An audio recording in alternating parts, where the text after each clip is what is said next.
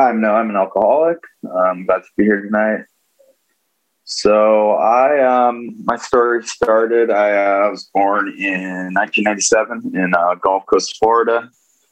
Um, came from a pretty broken household. Uh, a lot of drugs and alcohol in the home growing up. I had a lot of instability throughout my childhood, and um, yeah, that led to me uh, taking my first drink at 12 years old. I um, immediately, as a lot of people say, and as is written in the book, like I thought I had found like the solution to my uh, to my problems. I felt um, like a pretty strong relief from anxiety and kind of like an escape from the world through uh, through alcohol and drugs, and that um, that persisted. I yeah, kind of um, chased that regardless of consequences. And I had I had pretty pretty immediate pretty immediate consequences to my uh, my drug and alcohol use. I um, spent a lot of time in my childhood. I was um, put in the care of my grandfather as my parents were uh, unfit to parent me, and I um, spent a lot of time in boys' homes out west in uh, Utah growing up.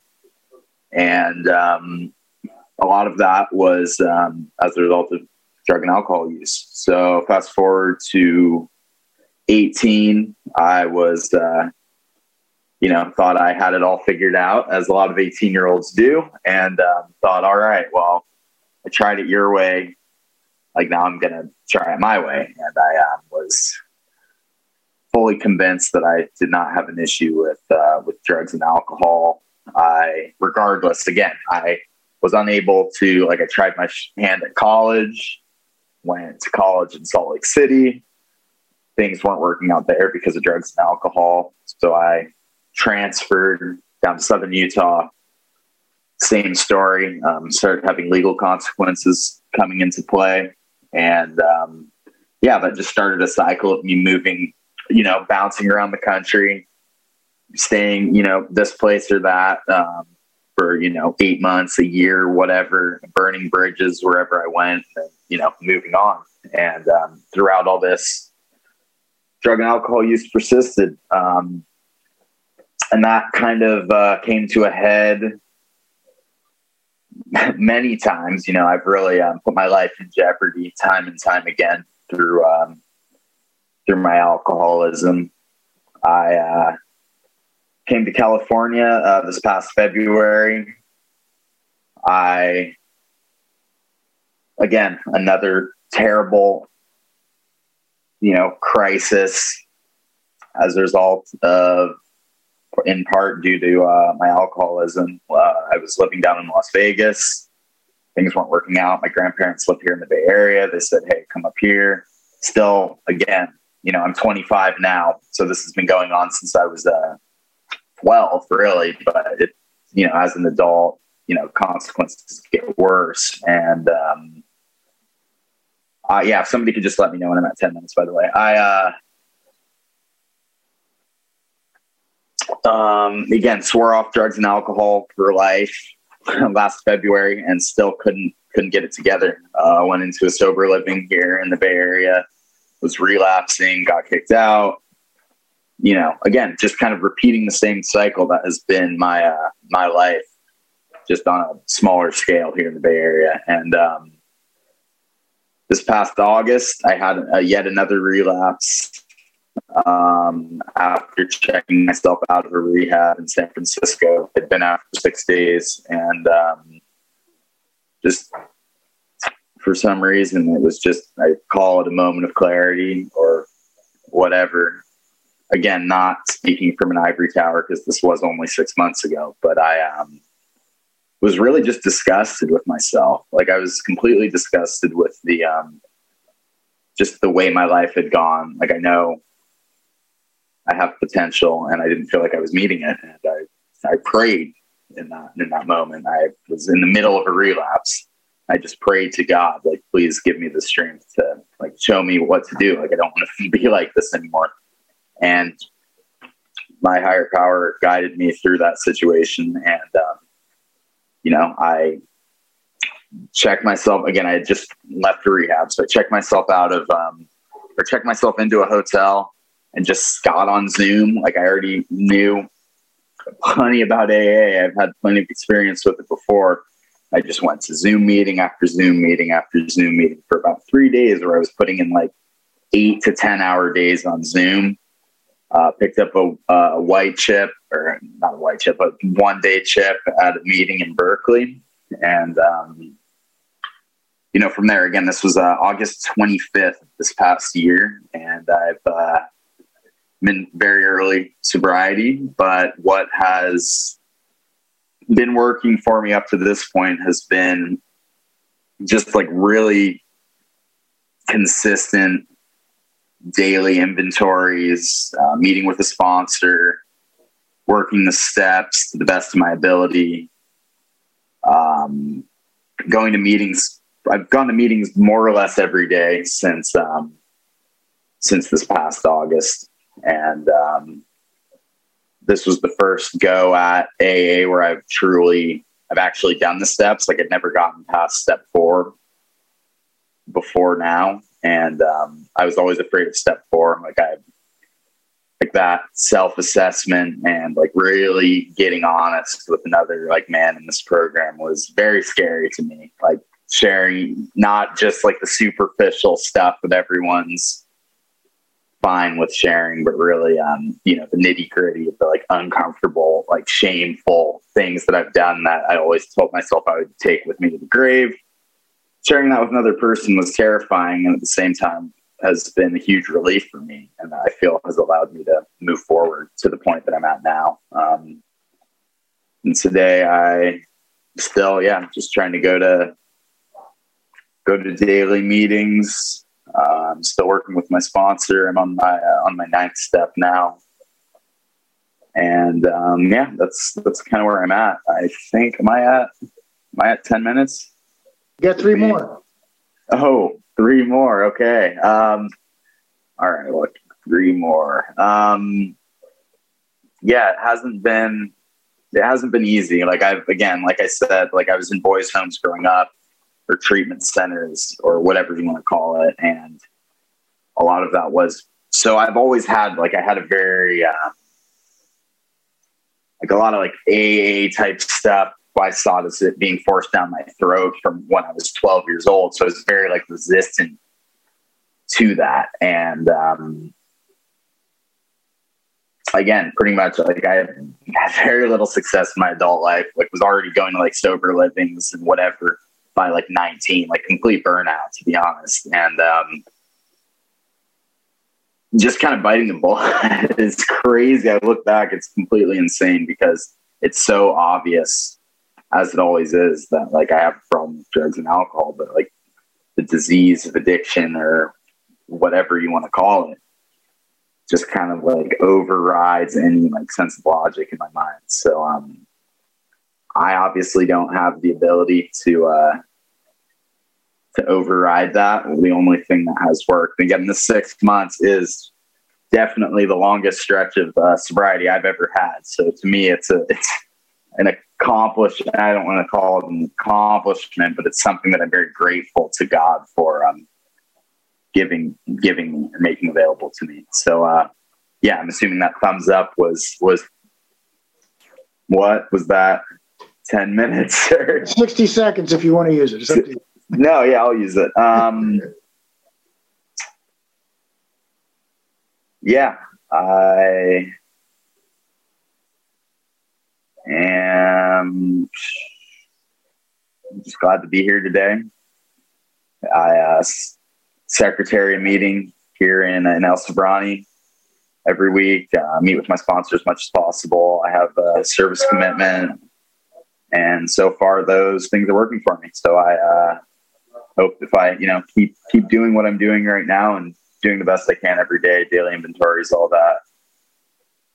I hope things will continue to improve for me because I've been to some very my addiction and my alcoholism has brought me some very low points. I really have, as it says in the book, been at like the gates of death on more than one occasion. And I know that that's not enough to keep me sober. Like the only thing that will keep me sober is doing, you know, doing the steps and uh, working the program. And uh, yeah, that's all I got. I'm glad to be here. Thank you very much. My name is Jules, and I am an alcoholic. And thank you for having me speak here. I hope somebody relates to something that I say. When I got sober, I was taught to listen for the similarities and not the differences. I love to see when people's heads nod. So if anybody can help feed my codependency need and nod a couple of times, that would really be great. I'm just saying. So my name is Jules, and I am an alcoholic. And my uh, fabulous job on your speak, Noah. I mean, when I was six months, I couldn't even lift my eyes from the floor. Okay, you're doing fabulous, but it's not about how you sound. It's what I heard, the work you're doing. I didn't grow up with an easy AA. Okay, I grew up with hard ass AA people. My sobriety date is November 2nd, 1989. And the reason why I tell you that is because the only thing I've done perfect is not drink one day at a time. I wish I looked better in sobriety, and I haven't. And you'll hear that.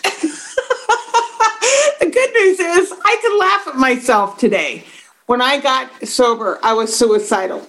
I don't do a big drunkalog uh, because I basically lost the ability to control and enjoy my drinking almost after the very first drink. The very first drink was perfect. It took the feelings away, and that's why I drank. I didn't want to feel. I grew up in a very abusive home. The only reason why I survived is because I believe I had two loving grandparents. I believe I was the child that was going to save the marriage. I didn't. So I had a bullseye on my back from the gate, and I didn't know that. So when I was mid mid teens, I experimented with alcohol. Like I said, it worked perfect. And I chased that illusion, that wisp of smoke out of the air from the time I was 13 until when I got sober at 28. And it only worked right the first time. It brought me to the edge of suicide when I was 19, my first suicide attempt. I had drank all the booze in the house. I had no booze left. So I had a bottle of pills. I swallowed them. I went to sleep, hoping I would never wake up because I couldn't figure out how to live and not drink. And I couldn't figure out how to live and drink. So I swallowed the pills, went to sleep, hoping I would die. I woke up and I was deaf. I was scared to death. So I went to the ER. First of all, I called my God, which was my mother.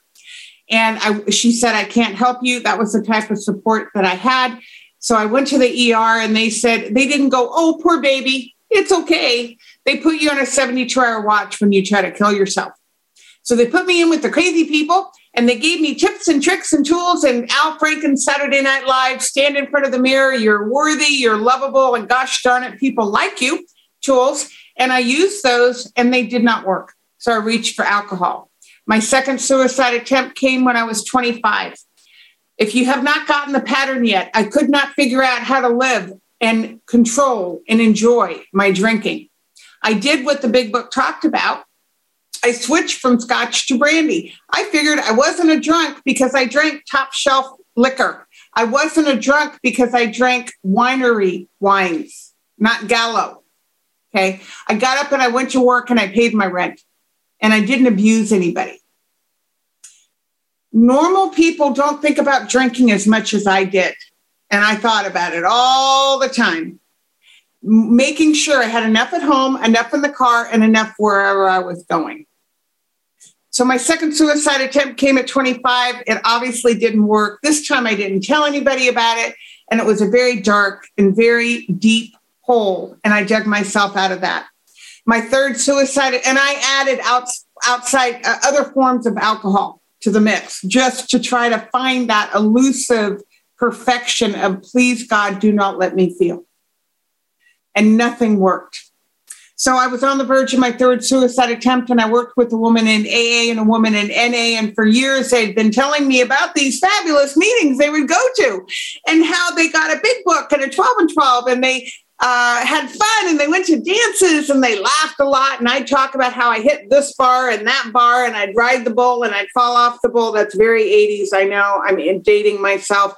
Uh, and I'd go home with someone and I wouldn't know where I was when I woke up and I got stopped for DUIs. But good news, I didn't get arrested over and over and over.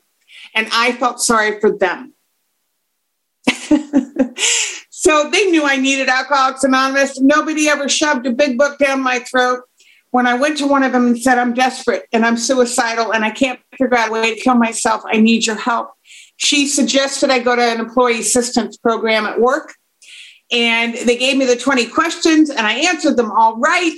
And they said, Yes, we think you're very depressed, but we think you're an alcoholic. And I said, How can I be an alcoholic? I'm only 28 years old. And I get up and I go to work and I pay my bills and I'm a good person. And they said, But we have a solution for you. We're going to send you to a rehab. And I thought, Oh, thank you, God. I'm so tired. I was exhausted. I was carrying everything on my back. I couldn't figure out how to live. And I thought, thank God I get to rest. And they said, oh no, you have to get up and go to work and pay off that $25,000 debt you incurred because you think taking out a credit card and buying shiny, bright and shiny things are going to make you all better. And by the way, it doesn't, it gets you in debt. Uh, and we're going to put you in an outpatient, not an inpatient. And I thought, Jesus, I can't catch a break. I needed a rest so badly. So they sent me to the rehab, and my hand hovered over the contract. And I turned to my counselor and I said, What if I change my mind? Can I change my mind? And they said, No. And I could have walked out anytime I wanted. And I had no clue. I was so desperate. They put you in a circle in rehab, and they go around that circle and they say, Tell us how you feel. I thought, what the F are they talking about here? Right? They got to me and I basically blurted out, I have no idea what you're talking about. I'm angry and I'm afraid. That's what I knew. And they laughed and laughed. And I thought, they are crazy in this rehab, you know? I did not get sobriety in the rehab. Nothing against rehabs. Where I got sobriety is one of the requirements was you go to AA. So I walked into Alcoholics Anonymous and I got very lucky and I fell into, I love using that term, I literally fell into a group called Saturday Night Live. And they were a vibrant, ginormous, energy filled laughter and tears and steps and service and responsible, solution oriented group. And a miracle happened. We had a podium at the front of the room. It was a little tiny schoolroom, but it was jam packed all the time. And people would get up at the podium, and the miracle that happened is they started talking about how I felt. And I still get emotional about it because I was 28 years old and I was all alone all my life. Nobody understood how I felt. Even the women at that job, we would sit and talk about AA and my drinking shenanigans. I got the solution and the message and the connectivity in Alcoholics Anonymous. I'm so grateful. They said, if you want what we have, do what we do. These are simple suggestions. We absolutely insist on enjoying life. Uh, we don't drink no matter what. And I believed everything they said. And I'm so grateful. I was so desperate. I had no self esteem. I was suicidal. We had a sponsor box. I put my name in the sponsor box, and somebody called me and we started working the steps because I followed direction. I wasn't taught when I got sober in 1989 that I can say no. That's not the messages I heard in the rooms. I wasn't taught, and I'm not better than I'm telling you how I was raised in AA. So please do not take anything that I say as a uh, lecture or anything. It's just the way I was raised. I wasn't taught that relapse is part of recovery.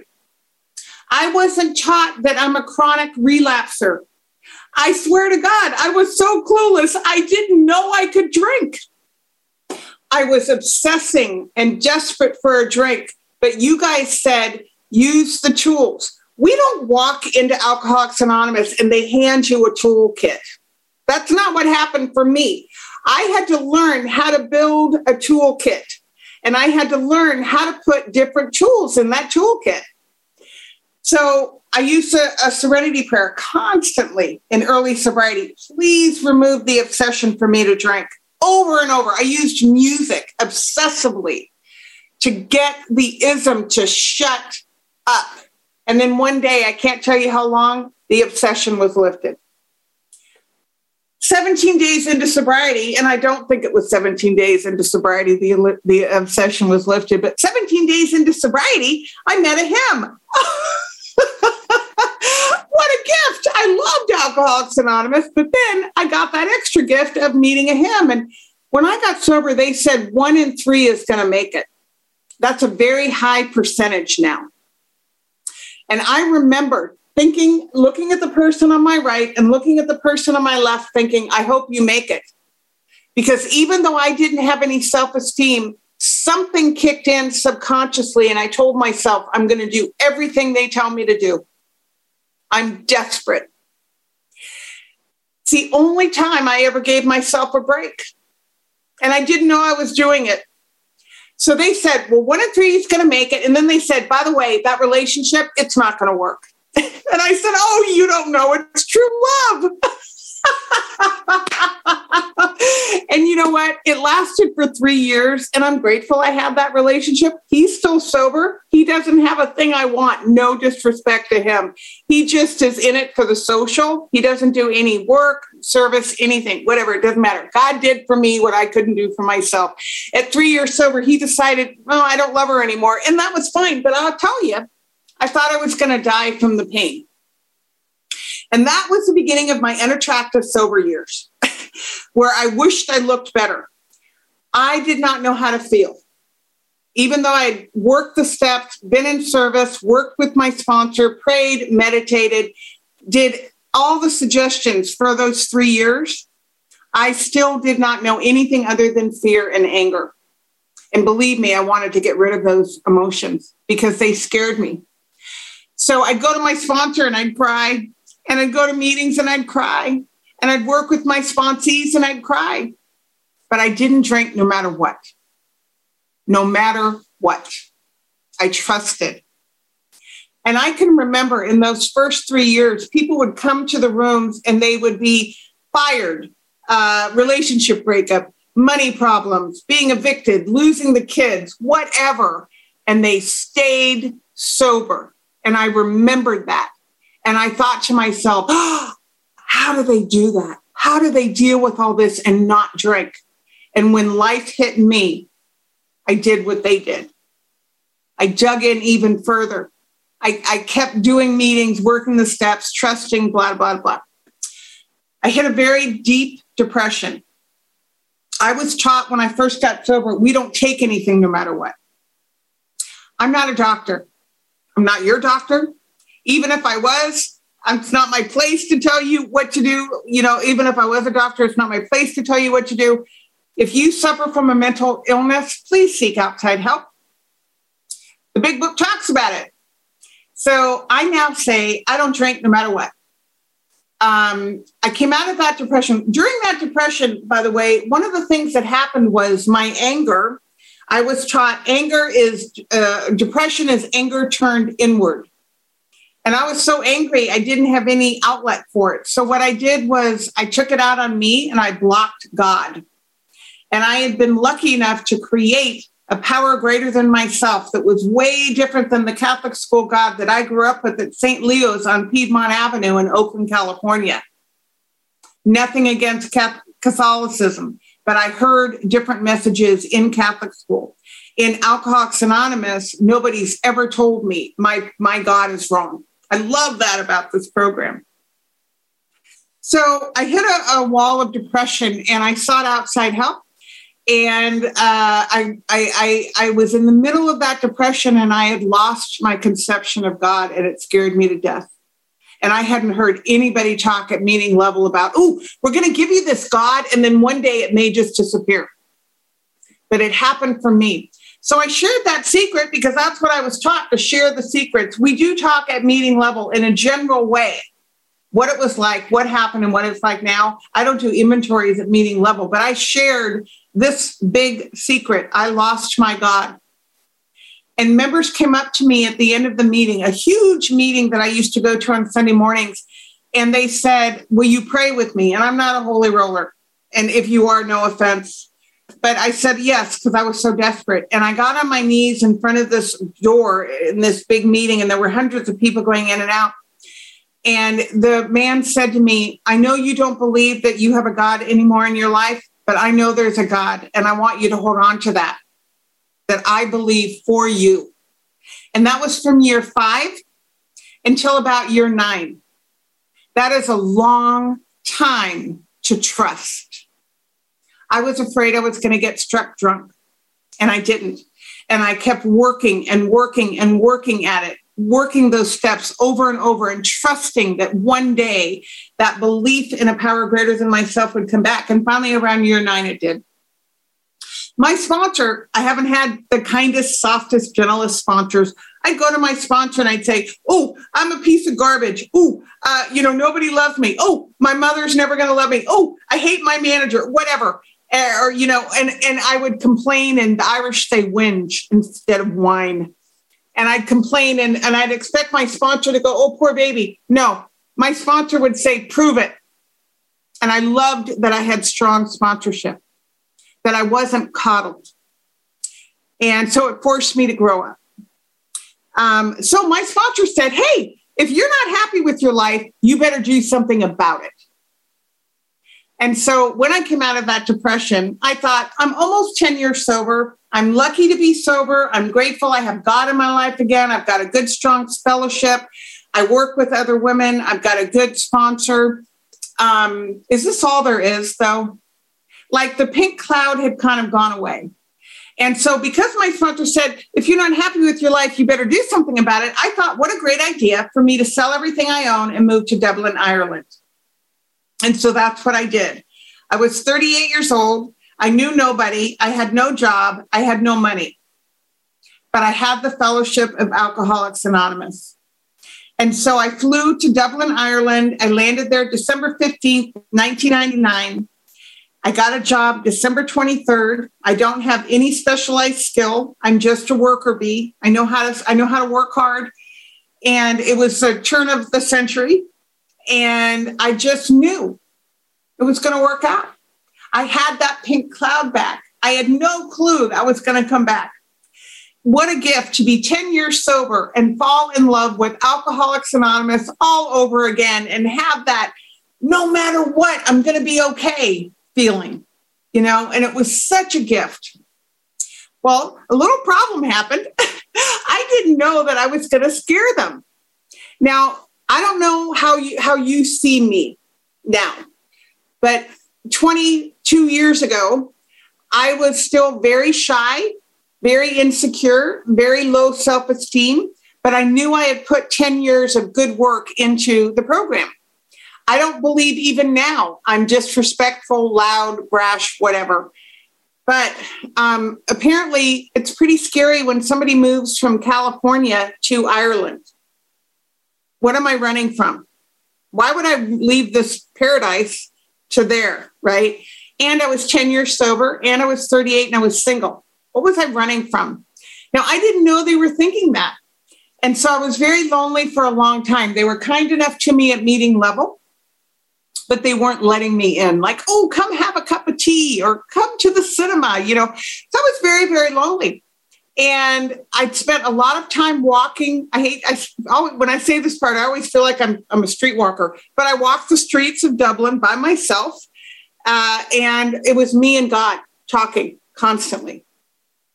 And so that relationship that I got back, I had to really strengthen.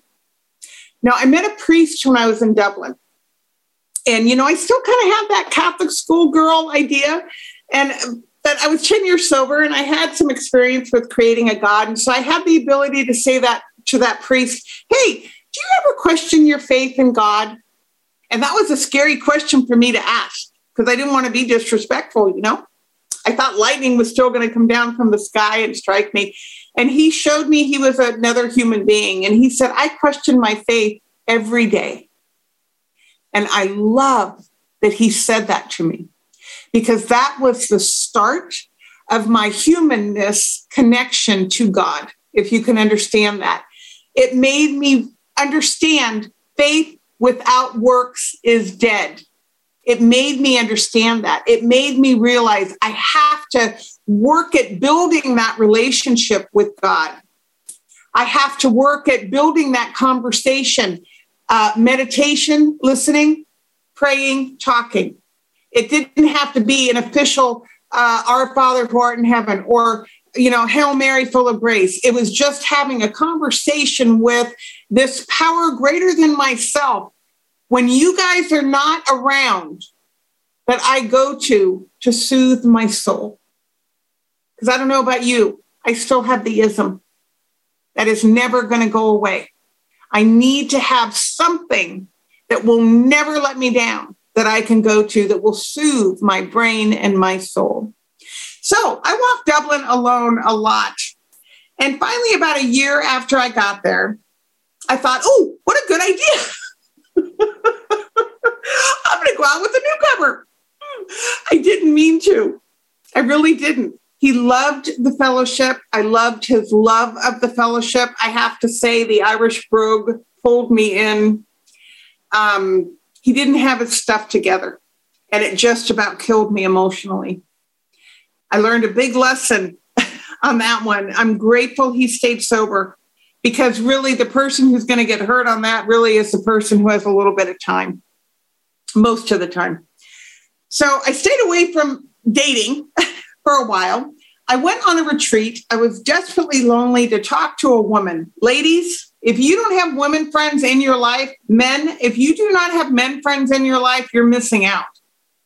There is nothing like same sex conversations. We get something different. I have very good men friends, very good women friends, but having a woman friend to sit over a cup of coffee and just shoot the you know what with means everything. So I went on a retreat. One of my favorite memories of Ireland. I went on a retreat and the, the meditation they did that it was a guided meditation. I'm not the greatest at meditation and especially in a room full of people. And what it did was it had you remove everything your clothes, your belongings, where you live, your political beliefs, your memories, everything, your skin, your everything, to where you were left with the essence of your spirit. And I came out of that meditation and I liked myself for the first time in 12 years. And I had put so much work into gaining just a small amount of self esteem. And that meditation made me realize I'm there. I had a long way to go, but I mean, it was a lo- I was a lot further than where I was when I got sober. By the way, my sponsor taught me never compare yourself to anyone other than who you were the day you walked into Alcoholics Anonymous. And that's what I do today. So I got my first female friend at that retreat. And guess what? She's still one of my best friends, and she still lives in Ireland. I'm so grateful. She saved my life. And I didn't know this. She reminded me recently, I saved hers. So I was building my life in Ireland. I was showing them that I was a woman of character and integrity, and I wasn't running from anything. I was running to a life. And we can do a geographic towards something. That's a good geographic. So they were finally letting me in, and 9 11 happened. All of a sudden, the laws changed. And I was there on a work permit that had to get renewed every year.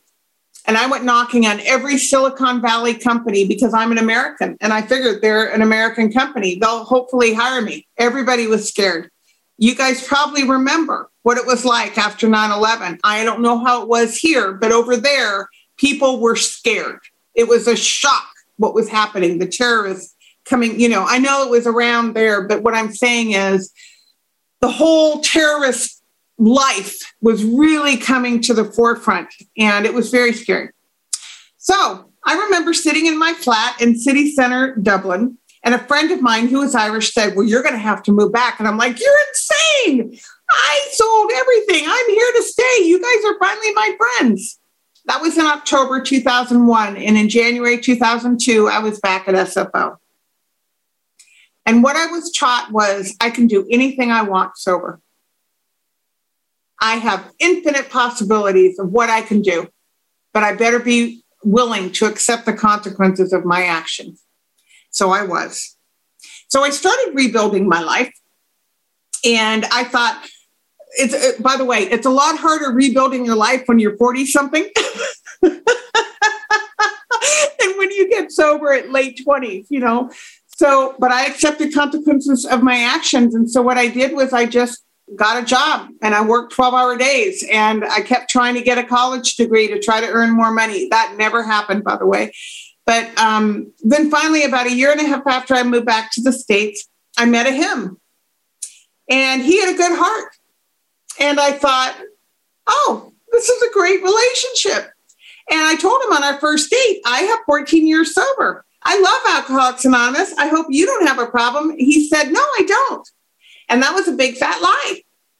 And I found out it was a big fat lie about nine months into the relationship. And by then I was already in hook, line, and sinker. So I had to put on my Al Anon hat and I had to walk. I don't mean away from the relationship, but mind my own business. Hoping and praying that if there was a God working in my life, there would be a God working in his. Three years after we got together, he came home one day and he said, Tell me about the big book and I did the Snoopy dance. You know that Snoopy dance? I did the Snoopy dance inside, thinking, oh, thank God he's going to get sobriety. And he got sober. And then I thought, oh, he's going to work the steps. Well, he's still a good man, but he just really never worked the program. And guess what I did? I waited and I waited and I waited. Finally, in December 2019, he came home one day and he said he had made a decision that affected us. And I couldn't live with that decision. And that relationship needed to end probably right from the gate. But I hung in there because the Irish have a saying God loves a trier. I was a trier because he was a good person, you know? And so by then we had four furry children. I love your cat, Patrick. We had four furry cats, they were my children. We had a shared home together. And we had 16 years of a relationship together that we had to extricate a lot of stuff on. I did not make enough money at my job to be able to afford even rent. My first thought was, ooh, not that I'm grieving the relationship because I had grieved that years before. It was how am I going to afford to pay rent? A little financial insecurity there. Anybody read the promises? I had, but I had a little financial insecurity. So that was December 2019. In March of 2020, I was offered the current job I have, which pays me so much more money for some reason. I don't know why. I have the same skills um, that I could afford my own mortgage. God has not dropped me once. He has proven to me if I do the footwork and I trust and I seek wise counsel and I don't do stupid mistakes, which I've done many in sobriety, that it always works out. We ended up selling the home. I bought a little home here in Scotts Valley. It's an affordable mortgage. The job I can do, very high stress, but it's I can do it. COVID hit. and I had told myself, oh, I'm going to look at dating as fun because I never had, even in that last relationship, enough self esteem to even think I was worthy of someone buying me a meal. It's just where I come from. And I put a lot of, I know I get, I got my value when I lived in Ireland. I'm just saying it's a conundrum. So I thought, oh, I'm going to look at dating as fun. And then, and then COVID hits. How are you going to date in COVID? Right. So I sheltered a place, did my job, got my house together. I lost all four of my furry ones all by myself. And if anybody has pets, they become like your children. And it killed me. And my ex and I used to tell each other, at least when they pass, we'll do it together. And I had to do each one of them all by myself. And each time it killed me. But that's part of being a pet owner. They had a good life, and I was a good mama. So finally, last summer, I thought, this is messed up. I'm going a little crazy, sheltered in place, right? I was double vaccinated and boosted, and I thought, I'm not stupid. But because I had come through so many things in sobriety, I realized around year 20, oh, I have a gambling problem. I better look at that. right? Oh, I like to eat food. I was 100 pounds overweight. I had to look at that. And I had to work the steps on each of these problems. So I've come through a lot family issues, relationship, money. I've worked on each one of those problems. I'm not, you know, completely past them. I work on reining them in every day. But anyway, so I, I because I was 100 pounds overweight, I had blood clots in my lungs in 2018, and I had I was in the ER, and I thought I was going to die. And I thought I did not get sober to die. So I lost the weight, did the work, lost the weight. But because uh, I have a lung condition, I'm careful about COVID, is my point. So last summer, I was going a little crazy, sheltered in place. And I thought, you know what? I'm double vaccinated, I'm boosted, I'm going to mask, I'm going to sanitize, I'm going to go back over to Europe because I missed it terribly. And the wonder of Zoom. I met so many wonderful new people on Zoom who said, Hey, come on over. and I'm like, Really? so I did. I flew over to London and I stayed with a friend for five weeks. And I met all these other fabulous people that I had met on Zoom. And they were just like who they said they were on Zoom. So I had that little adventure. I came back and I thought to myself, I don't live in a hellhole. Scotts Valley is a beautiful little town. I landed okay. All right. But I'm not filled, if that makes sense. So, a friend of mine who lives in London in October called me up and said, Hey, do you want to spend the end of the year uh, um, in London? And I'm like, Do I? okay. so I went over to London and I got to stay there for a couple weeks. And what I really wanted, I really wanted to go back to Ireland because I missed it so much. My ex didn't like that part of the world. And you know, when you're in a relationship, you compromise. And I gave that up. So I landed in Dublin, Ireland, December 16th of 2021. I met my old friends. I met new friends. I drove all around the country. I worked at the same time. And guess what I realized? Ireland is my home. I've been holding my breath, settling in that last relationship, compromising, which we do. And I wasn't, you know, completely unhappy, but I wasn't filled. They have the fellowship in Ireland. And I'm not going to save the world. That's not what I mean by this. But we are so lucky here. We have such a strong AA program in the States. They don't have it that strong there. In the two months I was there, I visibly made a difference because my job as a sober woman in Alcoholics Anonymous is to go up to someone, a woman in the rooms, and you can tell. Day one, scared to death. How do I live and not drink? And I did it over and over and over. Women were not doing that to other women there. And that scared me. And it, I had heard that from my friends. And I thought, oh, come on, you're just saying that. No, it's true it's COVID, it's age, it's society, culture, a bunch of different things. So I met a whole bunch of wonderful people there. New Year's Eve, out of the blue, I got an invite to go to County Mayo, which is on the west coast of Ireland, and hear bagpipers. Stuff like that didn't happen when I was drinking, just out of the blue someone else. I went to go get some stuff fixed from my phone. I went into a shop and my screensaver is my coin.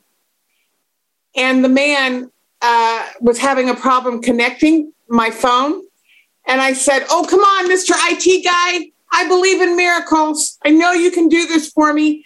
And he looked at me and he said, I believe in miracles too, 12 of them. And I said, Oh, I didn't know you were a friend of Bill W. And he said, Yes, I am. But I made a big mistake a couple days ago and I did the spiel, which is authentic. Nothing is irreparable. We can, you know, make amends, blah, blah, blah. I go to a meeting that night, invited him to come because I knew some good men were going to be at the meeting. And he said, Oh, no, I'm not going to go. And I said, Okay, good luck to you. I go to that meeting. Guess who walks in? The IT guy. And he said, My name is so and so. I'm two days sober and I'm desperate. Stuff like that just doesn't happen. And my Irish friends are like, Do you go around with like a placard that says AA here? and they're like, I'm from here. And that's never happened to me. So to me, I had all these little coincidences, all these little God winks, all these little things that told me my soul was being fed. I felt so comfortable. Um, I slotted right in, is what they said. So, guess where I'm moving? I'm moving back. I just heard on Thursday my job is willing to pay me to work over there. I mean, that's going to save my life. I was willing to go and scrape by. So I'm going to be smart and I'm going to hold on to this as an investment and rent it out. When I get my dual citizenship, I'm going to sell this house and base myself over there. These are the types of gifts that we get in sobriety. I know my purpose lies there. I want to talk the last four minutes about my family. I struggled wanting them to love me so desperately for so long. And my sponsor would tell me, you know, when you're a kid and you learn actions speak louder than words? Your family has been screaming at you with their actions that they don't want you in their life. And I would say, yeah, but, yeah, but, yeah, but. And finally, it took me 20 years of sobriety to walk away from my family. And I did because I was tired of hurting myself. In 2014, I got a call, and it was my cousin who said, My mom had stage four lung cancer for the past nine months. And she told everybody in the family not to tell you, because that was my punishment, because I walked away from the family. And now she's dead. And I told him, I'm really grateful that you told me because I often wondered if she was okay because I knew she hadn't taken care of herself, but I couldn't keep hurting myself. So I was offered to go to her service in, up in Burlingame.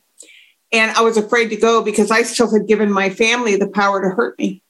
And that was at 25 years sober at that time. But I went up there with my then boyfriend and a sponsee, and we went up there. And I had had years when I was going to tell the world at her eulogy what a shitty mother she was. That's what I was going to say. But at this time, I had done the resentment prayer for years. It took me years of praying to forgive her for what she had done to me growing up and as a, an adult. So I get up to the church, and the priest said, Does anyone want to speak? And I thought, I can't believe I'm being given this opportunity. And I had no clue what I was going to say. And I got up on the altar and I said, I'm Martha's youngest daughter. And it's unfortunate that we didn't get to see each other in the last years of her life. But she made a decision, and I made a decision, and I don't regret my decision. I often told her what a good mother she was because she gave me morals and values and a roof over my head and food to eat. I hope she's not in pain any longer. I hope she's with people that we love that have passed on. I was a good daughter to her and I loved her and I sat down. Now, I have to tell you, that was not the woman that walked into Alcoholics Anonymous on November 2nd, 1989. That was the woman who got there from doing the work, reaching for the, the freedom, releasing her, renting space rent free up here. I did not get sober to have my life suck. I did not get sober to be held prisoner by food, alcohol, or, or not drug, food, sex, gambling, work, exercise, men, money, anything. So I work on just discarding these prisons that appear to me every day. I think my God has a great sense of humor. He doesn't let me rest and that's okay. I continue to be a student sitting in my chair. Have 28 seconds. I'm sorry. I did 40 minutes on there. I hope I'm I'm not difference on your time. I sit in my chair every day in Alcoholics Anonymous, and I'm still willing to learn. I'm still willing to go to any lengths, more so now than I was when I first got sober because I'm greedy. I know what I'm going to get if I do the work. Thank you for listening. I hope you got something from my share. I really appreciate your um, inviting me here to this meeting. Thank you so much.